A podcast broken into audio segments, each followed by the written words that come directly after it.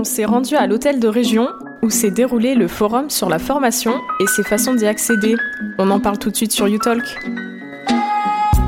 On se retrouve avec euh, Monsieur Nicolas Moreau. Bonjour. Bonjour. Vous êtes directeur euh, territorial de Pôle Emploi. Vous avez euh, fait un discours en début de ce forum parlant des personnes sans qualification qui restent en difficulté pour trouver un emploi.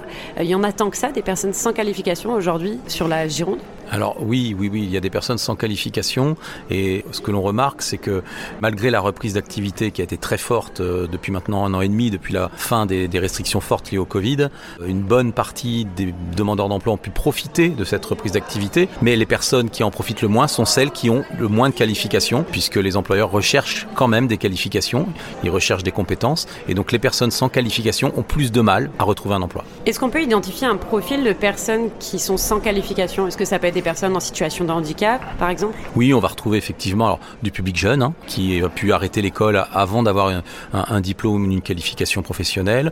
On va retrouver des publics effectivement reconnus travailleurs handicapés qui sont surreprésentés. On peut aussi trouver des personnes seniors qui ont eu une expérience euh, sur des, métiers qui, euh, où ils ont pu être licenciés et ont développé peu de compétences transférables. Donc c'est ce type de profil que l'on rencontre. Oui. Euh, peut-être les reconversions, il y en a eu pas mal aussi pendant le Covid?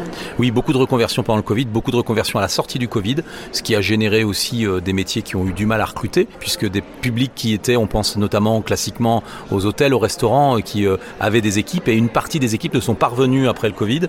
Donc euh, des reconversions, des personnes qui ont réfléchi à leur parcours professionnel, ça a un peu chamboulé tout le marché du travail. Par rapport au marché du travail, aujourd'hui, c'est quoi les secteurs qui recherchent le plus en Gironde Alors les secteurs qui recherchent le plus, on, on va retrouver les secteurs qui existaient avant le Covid, mais il y a encore d'autres secteurs qui sont arrivés. On va retrouver comme secteur qui recherche le plus, euh, je parlais de l'hôtellerie-restauration, ça c'est très marquant, alors avec des pics de recherche durant la période de saison.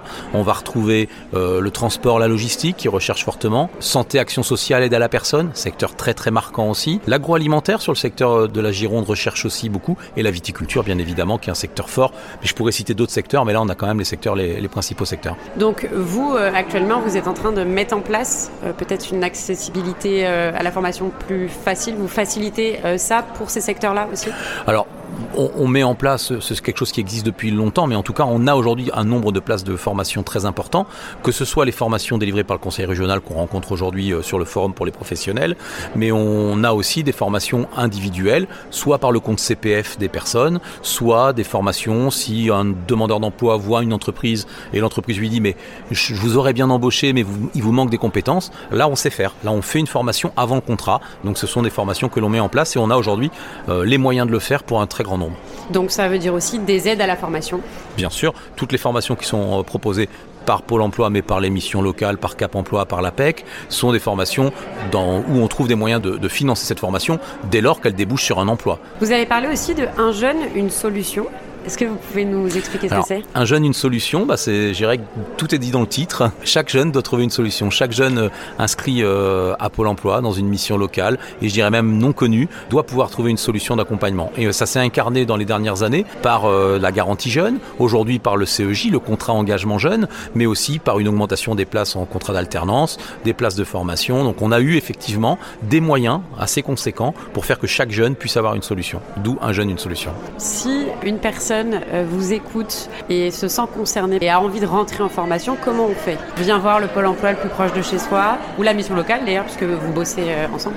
Alors on va voir effectivement, on pousse la porte de son pôle emploi local, on pousse la porte de sa mission locale si on est un jeune inscrit à la mission locale, on peut pousser la porte de Cap Emploi aussi si on est reconnu travailleur handicapé, mais globalement tous les acteurs ou l'APEC si on est jeune diplômé, hein, c'est aussi une possibilité, tous les acteurs du service public de l'emploi hein, qui regroupent tous ces acteurs-là sont là pour pouvoir pouvoir euh, orienter, former et permettre des retours à l'emploi aux personnes. Merci Nicolas Moreau. Merci à vous. You Talk. You Talk. You Talk.